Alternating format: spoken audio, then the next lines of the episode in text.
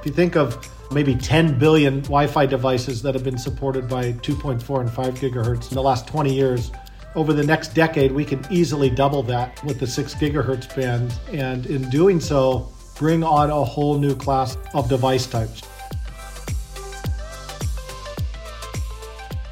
Hey, this is Martha DeGrasse here again for the Wi Fi Alliance, and this is The Signal, our podcast where we bring you the inside track on Wi Fi. We want to deliver a new perspective on the growing portfolio of Wi Fi technologies that we see changing the connectivity landscape. These are meant to be smart conversations with industry leaders. And today, we are very happy to welcome Bart Giordano. He is president of the Networking, Intelligent Cellular, and Security segment at CommScope. And within that, he is GM and SVP of one of the units within that group, which is Ruckus Networks, which is where we're going to focus today. Bart, thank you very much for being here on the signal. Thanks so much for having me, Martha. Yeah, this is going to be a really good conversation.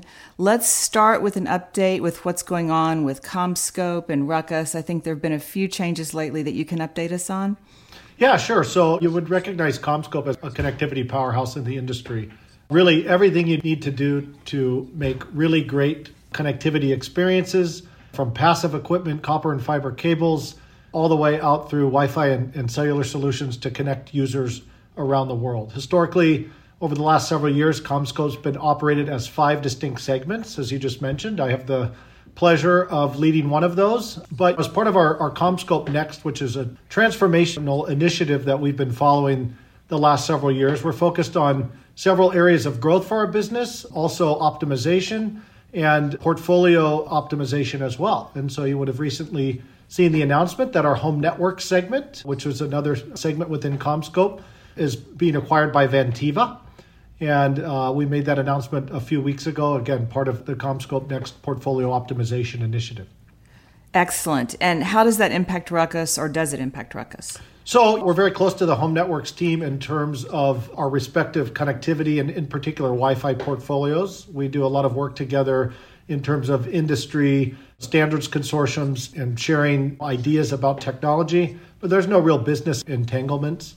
Uh, Ruckus is gotcha. operated as an independent business within CommScope, whereas the Home Networks division is largely focused on retail and home CPE equipment to service providers. And so we do share some customers. Ruckus is an enterprise networking business predominantly, so very distinct within CommScope. Okay, good to know. Thank you for clearing that up. All right, now let's jump into your latest wireless access point, the R770. I believe that's a Wi Fi 7 access point, right? You bet. Yeah, this is a, a, project we've been working on for quite some time and pretty exciting to be among the first to introduce this new technology into the market from an enterprise perspective. We made some very significant investments in Wi Fi 7. We're very committed to the 6 gigahertz spectrum, but we always viewed Wi-Fi 6E as a stepping stone on the path to 6 gigahertz. And so while we made some modest investments in Wi-Fi 6E and have a couple of really great products out there, we put a lot of effort and energy into our Wi-Fi 7 portfolio, and the R770 is the first instantiation of that. That's excellent. And I think that it also is IoT enabled. Can you give us a little bit of information about that? Yeah, since our Wi Fi 6 portfolio, and even in Wi Fi 5 prior to that, we have built the Ruckus IoT suite, recognizing that networks around operational technology and traditional IT technology in the enterprise are converging. And so it's very common today for enterprise access points to incorporate low power radios like BLE and Zigbee. And of course, now the market is evolving towards Thread and Matter to try to standardize on connectivity for IoT solutions. And so the R770 incorporates those radios and is going to be matter capable as that standardizes, and it really enables us to solve new classes of problems in the enterprise, obviously providing really great connectivity experience to users and their devices, but now connecting things in the environment and leveraging all of that integration to provide a common IP infrastructure for both operational technology and IT technology that enables things like connected entry, staff safety and security, sustainability for a building, etc. That's super interesting because in the past on this podcast, usually when we talk about Matter, it's in the consumer or the smart home space. So this is great to learn about some of the Matter applications in the enterprise space. And yeah, I'm sure that there's going to be a lot more of that because we hear so much, especially about the smart cameras in the enterprise space right now, right? You bet. A lot of smart devices and, and technologies coming into the enterprise. And I think part of the friction was the fragmentation you alluded to, and, and Matter really is intended to resolve that. Part of the hesitation to deploy IoT in the enterprise is what technology do I select for access for these, these sensors? And once you decide that, traditionally you had to build a parallel network, which is more equipment, more hubs, more cables, more switch ports. So the cost and complexity was really hard to overcome. And with Ruckus connectivity solutions now, you can converge everything onto a common infrastructure and manage them through common unified interfaces with policy and, and security aligned across each of those. So, do you have any idea of which industries may be some of the earliest adopters? Like, where are you seeing the most traction so far as you talk to potential customers about the R770? Yeah, so early adoption for bleeding edge technology in our business tends to be in places like education particularly in the US, primary education has a funding mechanism called E rate, which can offset the cost of deploying connectivity into classrooms around the country. And it operates on a five year cycle. And so we're right in the middle of a five year cycle. In fact, we're in year three this year. And so if you're making a technology investment that you're going to be leveraging for, for five years, you want to be on the, the bleeding edge, providing the best connectivity experience as classrooms go through digital transformation and are adopting voice and video and, and other technologies for streaming that are really dependent on quality connections for many, many devices and, and users coming on the network. And the R770 is a great fit. That is super interesting. I was thinking you were going to say like smart factories or warehouses. So that was that was a surprise. That's yeah. no, we we it's, it's we do see tremendous opportunity in manufacturing, warehousing, logistics, particularly as you think about the convergence we talked about as, as factories are automating and we're introducing greater capacity, more reliable latency, which a lot of connected devices in the in the factory are, are dependent on, particularly as you think about solving issues around coverage and, and mobility we think that Wi-Fi 7 is going to be a great technology to help with industrial IoT and the digital transformation happening in factories around the globe.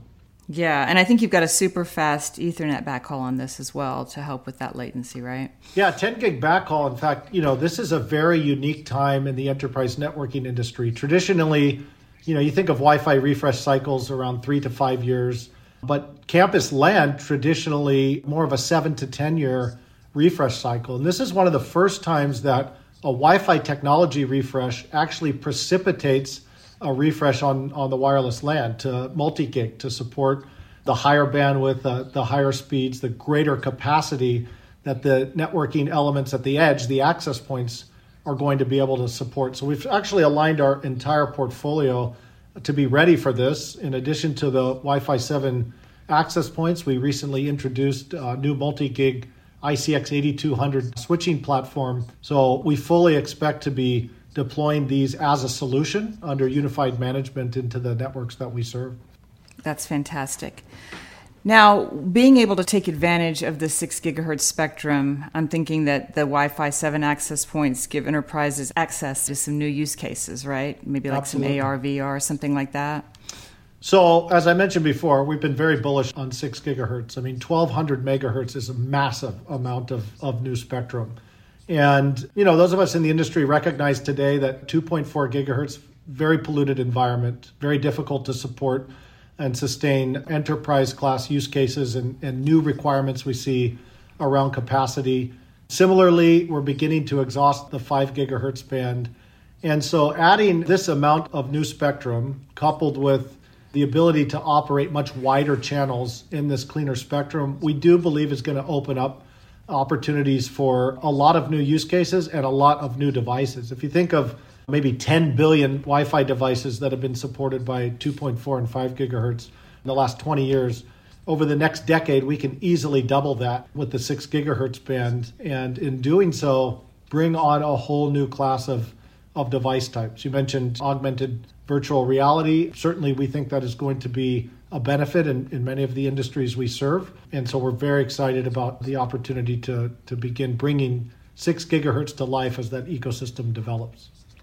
That's great. And you know, it's interesting because a lot of enterprises are starting to talk about AI use cases, which may be in the future with some of this, but you're actually already using AI to automate the access points, right? Yeah, really to automate anything that network operations team or attack organization manning a help desk need to do in a traditional enterprise environment. Obviously, there are many, many use cases that really beg for data science to be applied. Our journey in AI started earlier this decade. Like many companies, we started solving problems around incident detection and anomaly remediation, leveraging machine learning and, and, statistical analysis to try to anticipate network issues before they turn into to help desk tickets. In doing so, we're able to automate the triage of those problems. So if an IT organization has a large network, they may have dozens or hundreds of, of issues coming into them. And just the workflows that you have to go through to understand what should I work on first? What are the most important issues to my users? We can automate all of that with data science.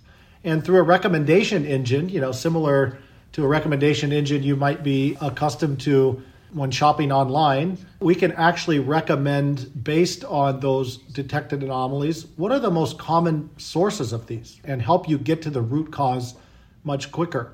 I think one of the, the challenges any of us in the Wi Fi industry recognize is that every network issue presents itself to users in, in the same way.